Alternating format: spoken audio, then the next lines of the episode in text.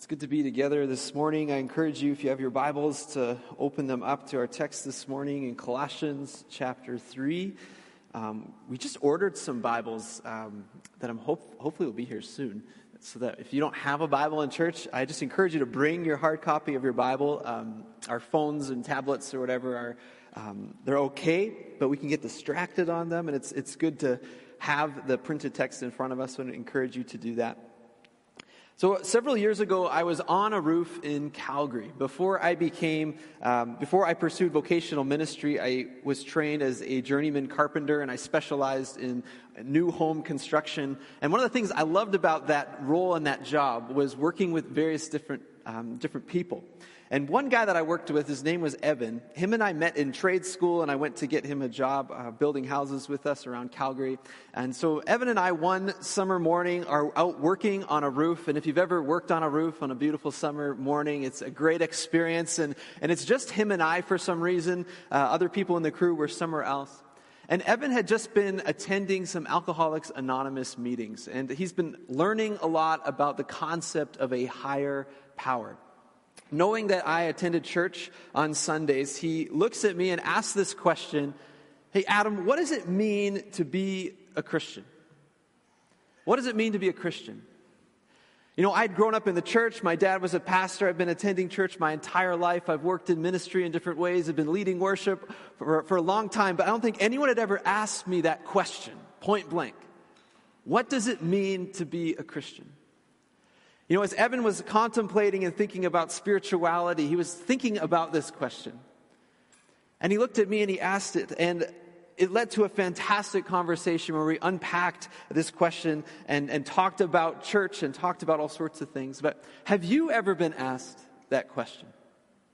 Has a neighbor or a family worker or a coworker or friend or someone you're in school with came up to you and said, Hey, you go to church on Sundays, right? Like, what's that all about? What does it mean to be a Christian?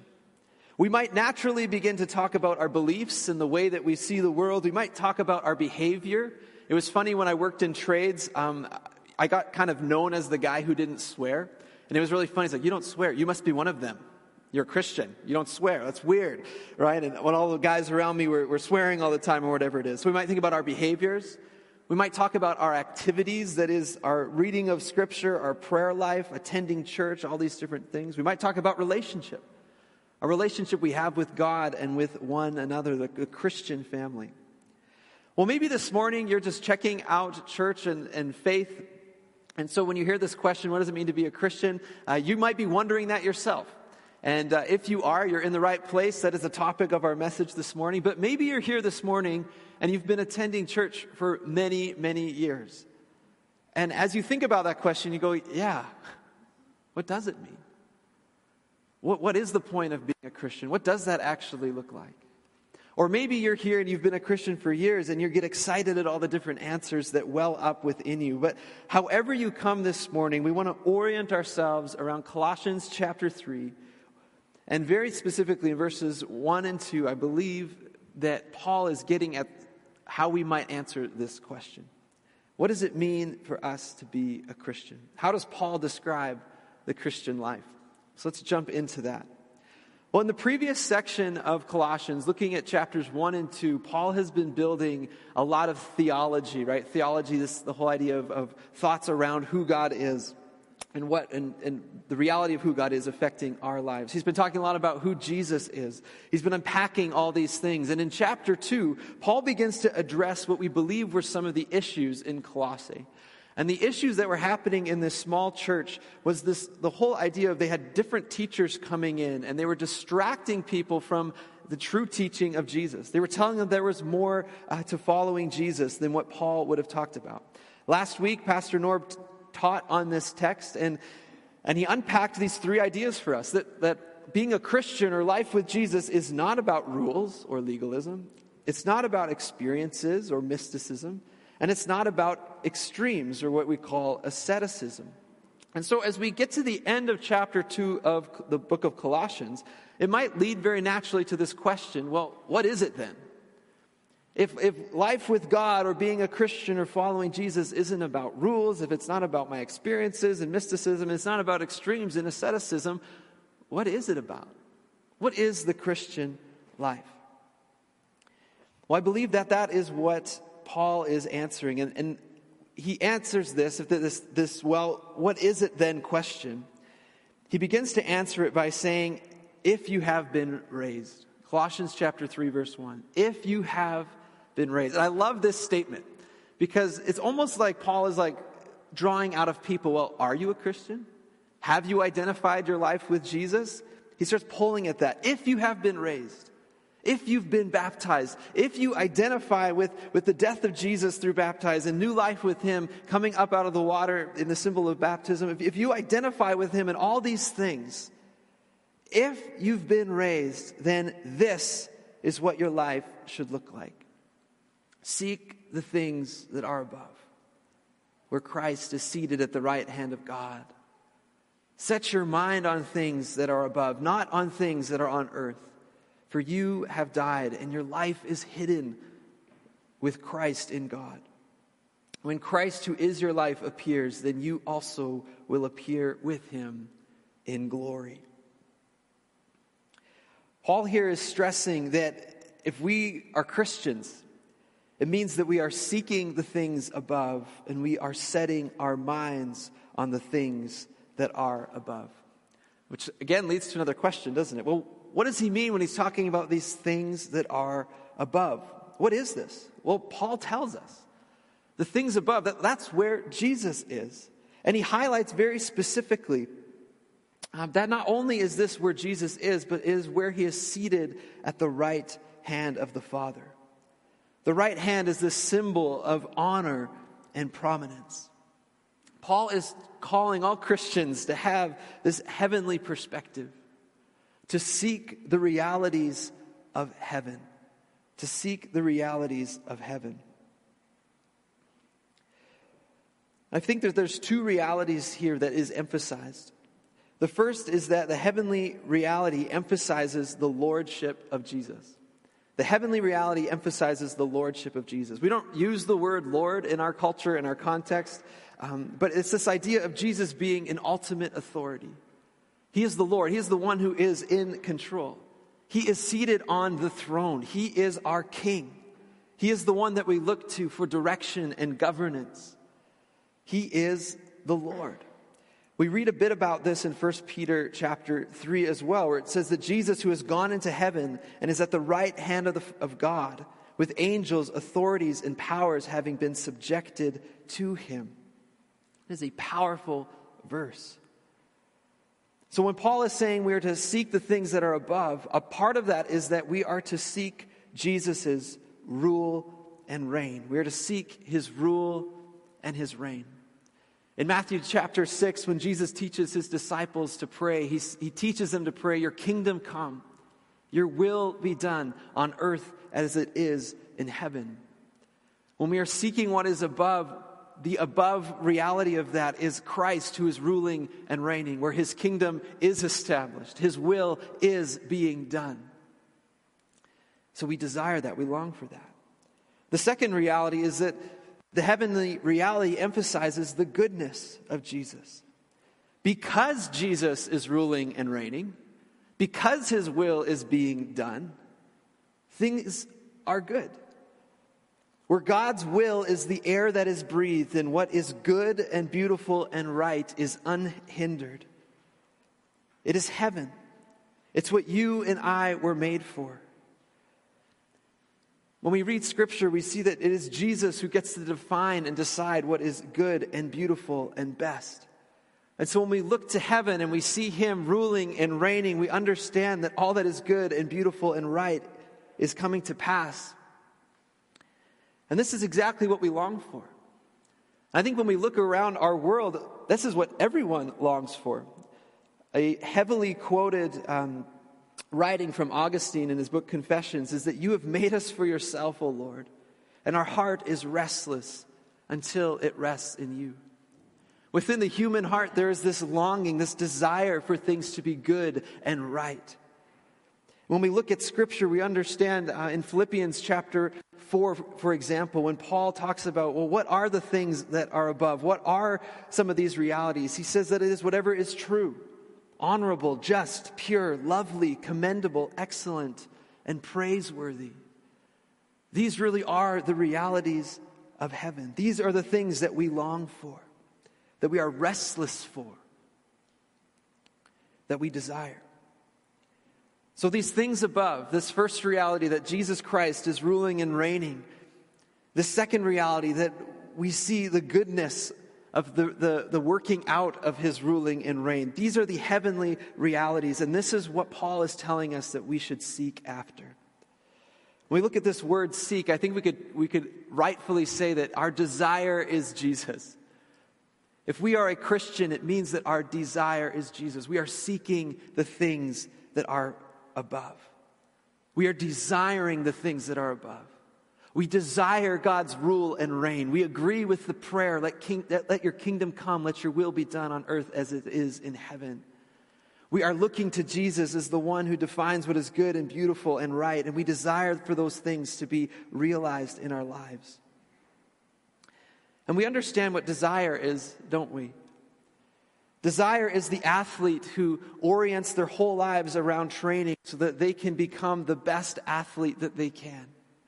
They devote their, their schedule and their diet and all of their time and their energy uh, into practicing and becoming the best that they can be. Why? Because they desire, they seek to be the best that they can be. Desire is a parent who endures with their children, who is patient with them, who puts in time to, to learn their child and to know what is best for their child, who, who spends time researching and learning about the best conditions for their child for them to flourish. Why? Because they desire that their child will grow up and be the best that they can be. Desire is the entrepreneur who invests hours and hours into studying a specific market and investing money and energy into making the business profitable, who puts in the time to see it come to pass. Why? Because they desire a successful business. In each case, whether an athlete or a parent or an entrepreneur, the desire to see something great come to pass is the fuel in the tank that moves them along. So, as an athlete engages in their life with the ultimate desire being their top performance and success, so a Christian should engage in life with their top desire to be to know Christ and to see his kingdom come in their life and in the world around them, to live by his authority and his goodness. Similarly, we understand that what we long for as people is ultimately met in Jesus alone. So we seek him, we desire him, we go after him to experience the life that we were made for. We orient our hearts towards Jesus. We take our longing to be happy and we direct it towards Jesus. We take our longing for satisfaction, we direct it towards Jesus. Our longing for belonging, for purpose, we direct it all to Jesus, believing that in Him we will be satisfied. We look to Him to experience all that is good and beautiful and right. So, Paul instructs us to seek the things that are above to desire what is above. But then he goes on and he adds to that set your minds on things that are above, not on things that are on earth. Well, this naturally follows where he goes from um, teaching that we are to seek the things that are above. Now he's saying to set our minds on things that are above. Our minds are to be focused on Jesus. This is another part of what it means to be a Christian. Our minds are focused on Jesus. If our seeking and our desire for Jesus' authority, sorry, if, our, if in seeking and desiring Jesus' authority and goodness, uh, we need to recognize that our thought life should also be oriented around the same thing. In commanding that our thought life be about Jesus, Paul is stressing that our seeking of Jesus is not just about an emotion of our heart or some sort of wishful thinking. You know, we can think about the lordship of Jesus Christ. We can think about the goodness that we experience in Jesus Christ, and, and we can say, Yes, I want that. I, I want to live my life the way Jesus wants me to. I, I want to see his kingdom come on earth. These are good things, right? And we can say that this is our desire and our hope, but we might not allow that to actually impact the way that we live our lives. So here, Paul is stressing that beyond wishful thinking or desiring that Jesus' rule and reign would be known in your life or that in him you would experience satisfaction, he's stressing that we need to regularly choose to think about Jesus. We make Jesus a, as uh, commentator Douglas Moo says, a habit of the mind. Jesus becomes a habit of the mind. It means we're praying continually, as Paul instructs in 1 Thessalonians chapter 5. It means that we ask the question regularly of what would Jesus do if he were me in this specific situation? When you think about all the different ways you live your life, keeping Jesus in the front of your mind is to recognize that he is with you at home. He's with you in, when you spend time with your family. He is with you in your work. He is with you in your grocery shopping and in everything that you do in your life. And when we keep him front of mind, it's, it's a recognition of that. Brother Lawrence would, would call that the practice of the presence of God, which is a meditating on the reality that Jesus is with us by the Holy Spirit always.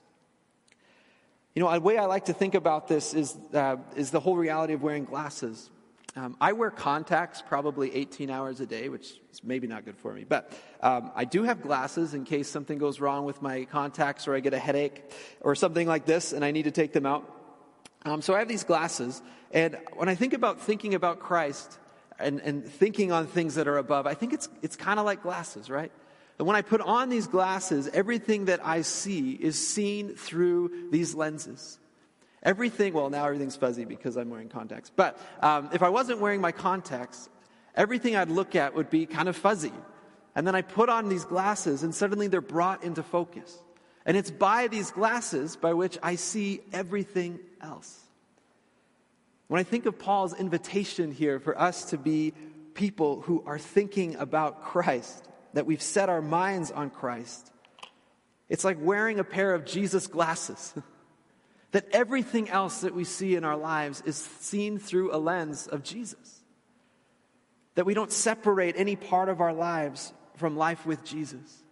He becomes the context, He becomes the lens by which we see everything else. Now, I recognize that this isn't easy. And I think Paul recognizes that as well, because in, in contrast to the things of heaven are the things of earth. And he says that we're to think about the things of heaven, not the things that are on earth.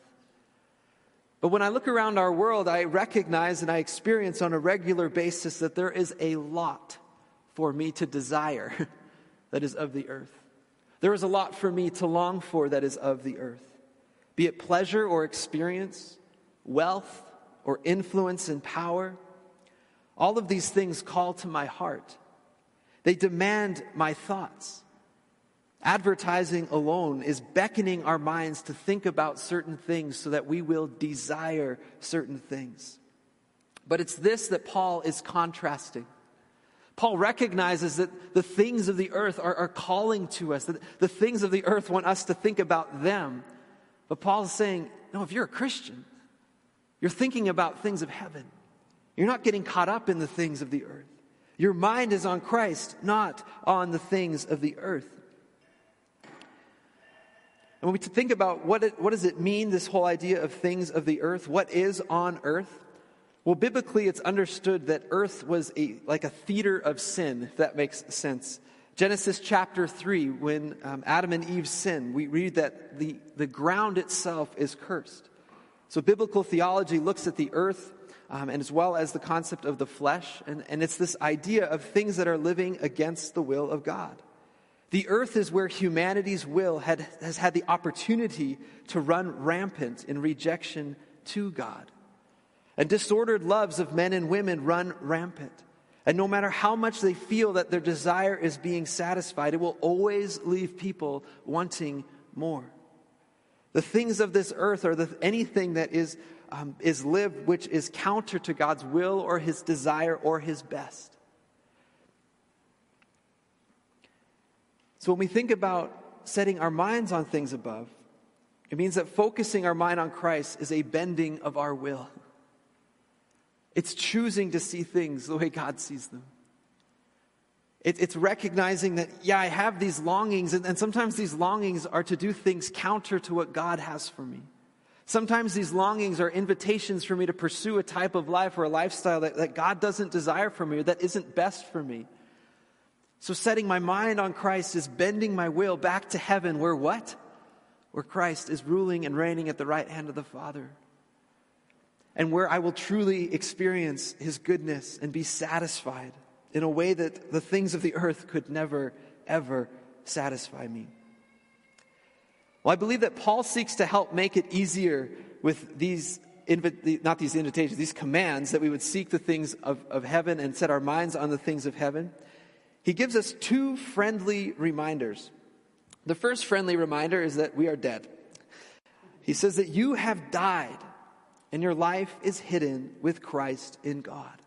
Now, Paul's been building on this idea throughout the letter of Colossians, specifically in chapter 2. If you just flip back one page, uh, we read in chapter 2, verse 11, um, that in him you were circumcised with a circumcision made without hands by putting off the body of the flesh by the circumcision of Christ, having been buried with him in baptism, in which you were also raised with him through faith in the powerful working of God who raised you from what?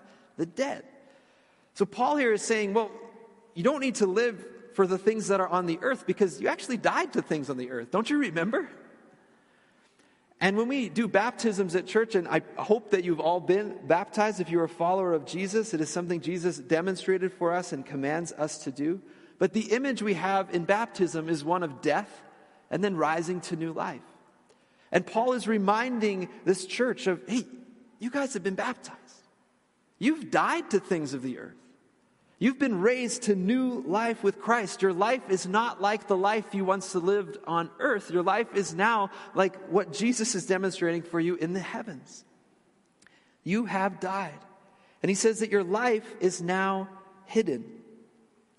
Your life is now hidden in Christ, which is a theme that Paul's been picking up as well throughout the letter. This idea of that in Jesus, there's a hiddenness of, of his goodness and his greatness. And we, as we learn more about him, as we grow in our understanding of Christ, we come to understand more and more the mysteries of heaven, the mysteries of the person of Jesus. And so Paul is saying that our very lives are now hidden in Christ. He says that the benefit of living this life, a life that is contrary to the world, a life that is set on Christ, that its mind is fixed on Christ. The benefit is that is that despite the difficulty at times, our full life, our abundance, our satisfaction will be found in Christ. Sometimes we don't experience that in an immediate sense. Sometimes we long for it and it feels like it's far away. Sometimes we wonder, God, where are you? But we keep our hearts focused on Christ. We keep our minds set on Him and we discover life abundant in him. The second reminder is that second reminder is that we will appear with him. That there's this future reality. When Christ who is your life appears, then you also will appear with him in glory. Here Paul is stressing the future reality the future benefits of us following Jesus. And it's very similar to what John says in 1 John chapter 3. Beloved, we are God's children now. And what we will be has not yet appeared, but we know that when he appears, we shall be like him, because we shall see him as he is. This morning in our worship, we've been singing songs about this heavenly reality. And Paul here is stressing and reminding us that there's a future motivation to us living our life for Christ. The Bible teaches us that the earth will pass away, that we will move into eternity. And a promise of a text like this gives us great hope. Gives us great hope. So when we think about perhaps the difficulties of living a life where our desire is oriented towards Christ and that our minds are set on Him, that we're choosing to follow Him no matter what, and we recognize that that's contrary to the world, and, and sometimes we struggle with that. We found difficulty in that. Paul encourages us to say, Friends, you've died. Christ is now your life. And guess what? When he appears, you will appear with him in glory. So we might say, to summarize a bit of Paul here, that the Christian is one who lives their life looking to Jesus. What, is it, what does it mean to be a Christian? What is a Christian? It's one who lives their life looking to Jesus. I've set my heart upon him. My desire, my longing is for Christ, his rule and reign and his goodness. And I spend my energy focusing my mind on him, praying continually, meditating on Christ, asking what he would do if he were me in this exact situation or circumstance. Now, this doesn't mean that the desire of a parent or an athlete or an entrepreneur or whatever other desires that you have, it doesn't mean that they're wrong or bad. It means that as the athlete trains in their athleticism, they do it in the context of a heart that longs for more of Jesus. That as the parent parents their child, it means that they do so with the greatest goal of seeing the ruling and reigning of Christ be realized in the life of their child. It means that as an entrepreneur goes about their business, uh, they do so with their heart and their, their mind fixed on Christ. Not only asking how a business can be successful, but how it can bring glory to God. These verses that Paul gives us shows us the context in which you and I are to live our lives. And I think this is a great idea, isn't it? To live Jesus focused. I know that I want this. I long for this. But sometimes I struggle. And I think oftentimes we can recognize this. Okay, I live my life set on Christ. But what does it actually look like? Well, Paul actually unpacks that for us. Uh, most commentators look at this section, uh, chapter 3 of Colossians, as a, a shift in the book, where if chapters 1 and 2, Paul has been talking about um, all this theology and who is Jesus and all of this. Chapter 3, he gets into, okay, what is the outworking of this? And this section, chapter 3, we could say is broken up into three parts. The first is, what is, how is a Christian supposed to think? What is their thought life? The second part is, what shouldn't a Christian do or what should they put to death? And then the final section is what is a Christian to put on? Um, so I've covered the first section. I'm going to move into the second, and Pastor Noah will be picking up the third um, in uh, next week. So as we look at this idea of, of having our lives oriented towards Christ, again, it's a great idea. I, I love this quote I came across uh, that Norb kind of alluded to already this morning that being heavenly minded does not mean we live with our heads in the clouds. So we don't get caught up in this, you know, verse 1 to 4 reality and just kind of lock ourselves away, but there's a practical outworking of it. Paul goes on in verses 5 to 17 to begin to outline what a life of seeking and setting our eyes on Jesus should look like. So I'm going to unpack the first of these. And in the first group here, we see that seeking and thinking about the things above requires that we will actively work to put sin to death. Seeking and thinking about things above requires that we will actively work to put sin to death. Paul goes on here to first list five vices of the flesh. Five vices of the flesh. This is a life that is ruled uh, by the flesh or by desire. And it's interesting in our cultural moment because I think that our culture looks at the desires of our flesh and they believe that freedom is found by this kind of unhindered expression of the flesh. That we, whatever we desire, whatever we feel, whatever we long, we just live out of that. And that is true freedom. You'll find freedom as you do that. Now, interesting that the Bible teaches the actual, actually the opposite of that. That when we live under, out of this expression of the flesh, we're actually in slavery. And we're in slave, slavery to our flesh. Paul talks about this in Romans chapter 7, where he's recognizing that there's behaviors and things that he's doing that he does not want to be doing. There's things that he finds himself engaging and He's like, I don't want to do this, but I find myself doing this. He's hinting at this idea of a slavery to sin, a slavery to his flesh. It's not freedom. Freedom is found in Christ alone. So Paul here lists these off, and he says that as we set our minds on things above, as we desire the things of above that are above, we need to put these vices to death. He says, Put to death, therefore, what is earthly in you. He starts off, we put to death sexual immorality. Now, in the New Testament, whenever we read sexual immorality, it's referring to all kinds of sexual impurities. In the Greek, it's porneia, where we get our English word pornography, of course. Um, and this is understood to be any sexual activity outside of God's standard. Uh, Jesus taught on sexual immorality, as did Paul. And there's no reason for us to assume that they had a different sexual ethic than what was laid out in the Old Testament. And God's standard for sexual activity that we read about in the Old Testament is that all sexual activity is reserved for the context of a marriage relationship between one man and one woman to the exclusion of all others.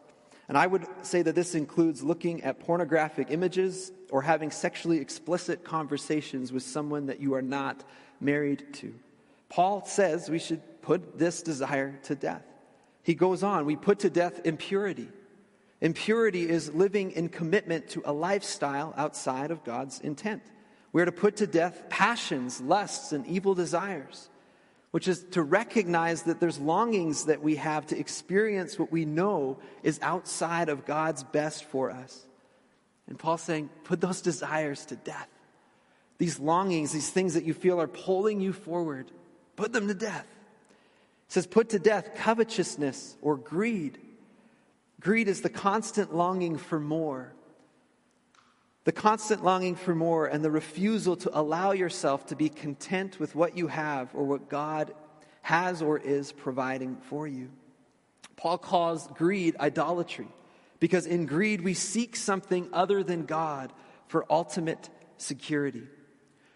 Now, on after looking at these first vices, he makes this statement that on account of these, the wrath of God is coming. And in these too, you once walked when you were living in them. Paul is highlighting this reality. You know, we get so excited about this eternal hope, this return of Christ, where, where we will be revealed with him in glory. It's this beautiful thing, but it's also a reminder to us that there are eternal consequences to seeking things of earth rather than the things rather than seeking Christ. That's why Paul is calling them to put put it to death. There is an eternal reality to all of this. You will stand before God. There will be a final judgment. When people hear this, they're like, that's not really nice teaching, you know, and it's like, well, sure, but th- this is what Jesus talked about. If you want to study final judgment and hell in the New Testament, what do you read? Is it all in Revelation? No. Is it in Paul's letters? No. Where is it? It's in the Gospels. Jesus teaches on hell and final judgment more than anyone else in the Bible. And this, this same Jesus that our culture actually holds up and says, man, he was a great teacher. He, he had some really good things to say. He teaches us to love our enemies and all these great things. He also taught on a final judgment. And Paul reminds us of that reality. There is an eternal reality to our existence. How we live our lives matters. We need to live our lives seeking Christ, desiring Christ, putting to death these vices of the flesh. But Paul is not done. In addition to these five, he goes on to list six more. And where the first five were about sinful indulgences, these final six are about sin that corrupts our relationships, okay? Sin that corrupts our relationships. He says, But now you must put them all away anger and wrath. Anger and wrath are the fruits of unforgiveness that destroy relationships. You want to get specific, anger is what we kind of harbor inside of ourselves, the, the thing that goes through our minds. We're angry at someone. Wrath is the outworking of that. We need to take off malice, which is ill will or ill intent, which is acting towards another person with the intent to harm them, be that physically or with your words. It's maliciousness. When someone does something harmful to you intentionally, that is malice. We need to take that off. Paul says we need to take off slander, which is speaking poorly against someone's character. We might call this gossip. Put it off, get rid of it. He says we need to get rid of obscene talk or filthy language. I loved um, N.T. Wright describes this as words that contaminate both the speaker and the hearers. If you're a Christian, those types of words should not come out of your mouth. I was right not to swear on the job site. He goes on do not lie to one another. Lying to one another is a means of manipulating and controlling situations for personal benefit. In this list of six vices, Paul is calling us to put to death that which destroys relationships and reduces fellow human beings from being image bearers of God to something unworthy of dignity or respect. That is why it is not okay. As a Christian, we take these things off. We take off anger, malice, slander, obscene talk. We don't lie to one another. We seek to live at peace with one another. Paul is getting at the reality that a Christian's conduct towards others matters. It's not that profound of a thought, is it? But maybe some of us need a reminder of that this morning. I know at times in my life I need a reminder of that. Now, I do not think in this moment that Paul is Paul's goal is to make his readers feel guilty. Rather, I think he's calling us to activity. And it's funny, if you're like me, you probably like some of these lists in the New Testament because you can read through them and go, sexual morality, no, not doing that. Oh, and you read through them, obscene talk, no, I'm not doing that either. I'm, I'm doing great. I'm a great Christian, right? We read them like a checklist or something. And that's not the purpose. Paul is, his goal in this is to not make people feel bad about themselves. That's not what he's after. He's after them living in the freedom that Christ has for him. So his goal in this is for them to engage in an activity and the activities that he has listed specifically are to put these things to death and to put them away. And as you maybe hear these words or consider this list, perhaps you become aware of distorted desires in your own heart. Maybe when you hear this list about relational sins, you, you are aware of people that maybe you're harboring unforgiveness or bitterness towards. You can think of people you feel, feel angry about and, and, want to, and want to pour out wrath upon them or whatever it is. I want you to allow that conviction not to simply sit with you feeling some sort of guilt or shame, but rather allow it to turn into two practices the practices of repentance and confession. Repentance is the idea of changing your mind before God. It's not simply saying, okay, what I did was wrong, but it's, it's looking at that thing and, and, and seeing it and saying, yeah, I, that is wrong, and I, I choose not to live that way anymore. Within the word repentance in the Greek is this picture of a 180 degree turn of saying, I, I recognize this is wrong, and I'm choosing not to live like that any longer. So we repent. But the other thing that sometimes is missed is the practice of confession coming before God or coming before another and sharing with them a struggle that you have, an area of sin in your life that you're, you're struggling to deal with or to control or whatever it is. And come before them and, and re- repent before them and confess to them this sin. It's the, simply the act of sharing. The purpose of confession is to lead to freedom in our lives by bringing sin into the light and empowering us in our walk with Jesus. Paul goes on. He said that we've put on this new self, this new life in Christ, which is being renewed in knowledge after the image of its creator. Friends, this is what I long for.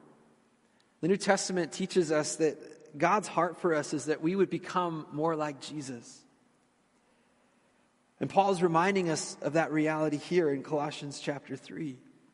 That as we seek the things that are above, as we set our minds on things that are above, we actually become more like Jesus. A renewing is taking place. And I cannot leave this portion of Scripture without talking about the practice of reading Scripture. Because how does this conformity to Christ come about? Well, it's as we seek Him, as we set our minds upon Him, that those practices are so strengthened as we add to them the practice of reading Scripture. Sitting with God in His Word, reading His Word, listening for Him to speak, responding to His Word when we, when we hear Him speak, allowing the Word of God to be uh, more than just words on a page, but the authority by which you live your life. And as we sit and grow in our understanding of God's word, I believe that what we read about in Colossians 3, verse 10, we experience this renewal in knowledge after the image of God, the image of our Creator. We become more like Jesus. So we're in a new year. Perhaps you've already started a Bible reading plan and you're already seven days behind. That is okay, keep going. Um, I'm not a huge fan of um, Bible reading plans that have dates attached to them. So if you have dates attached to your Bible reading you just cross them all out. Um, I said it's okay, um, only because it demotivates us at times, right? Um, and then we get into this catch-up thing where we're not really reading our Bibles; we're just skimming through to try to check off all these boxes. And that's not the point of reading Scripture. The point of reading Scripture is to be with Jesus. So if the dates in your Bible reading plan are throwing you off, just cross them off and just be in the Word. Spend time with Jesus in His Word. Say, Jesus, I, I want to seek you. I want to know you more. I want to see you for who you are. I want to hear from you how you desire for me to live my life, and I want to respond to you in obedience. And so we sit in His Word as a way to hear His voice. And so many times I've done this where there's been things going on in my life that, um, you know, things aren't going great or there's questions I have or, or whatever it is. And I, I'm praying about those things and I'm bringing them before the Lord. And then I get into His Word and it's like, it's like He hit reply on my prayer and like that's what I'm reading. And he speaks directly into those situations. Be it my doubt, be it my frustration, be it some sort of depression that's creeping in, whatever it is, I find over and over again, God speaks back to me in his word. And he invites me more into this life of abundance with him. I'm going to invite the worship team to come forward.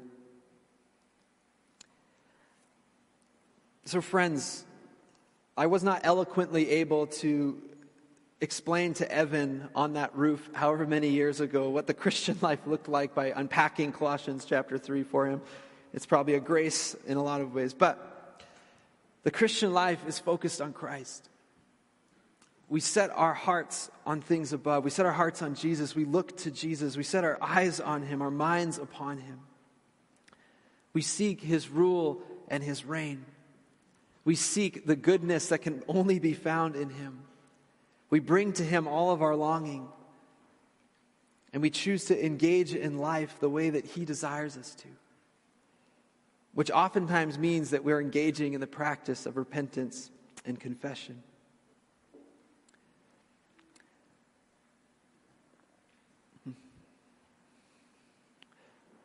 Let's, uh, let's close together as, and pray. And I just want to pray Colossians 3 1 to 4 over you. Let's pray together. Father God, we thank you for this journey in Colossians that we've had up to this point. And Lord, as Paul turns a bit of a corner into kind of this practical application of what does this look like, um, Lord, thank you for the reminders that come to us in these words. And so, Lord, may we remember that we are a people who have been raised with you, Lord Jesus. And God, by the power of your Spirit, I pray that you would help us to be a people that seek the things that are above. Jesus, that you would help us to see you, the one who is seated at the right hand of the Father, who is ruling and reigning. And Lord, as we see you, may we see your goodness. And Lord, may we long for it. Lord, I pray by the power of your Spirit that you'd help us to set our minds on things that are above not on things that are on earth. And God, you are well aware of our distractions.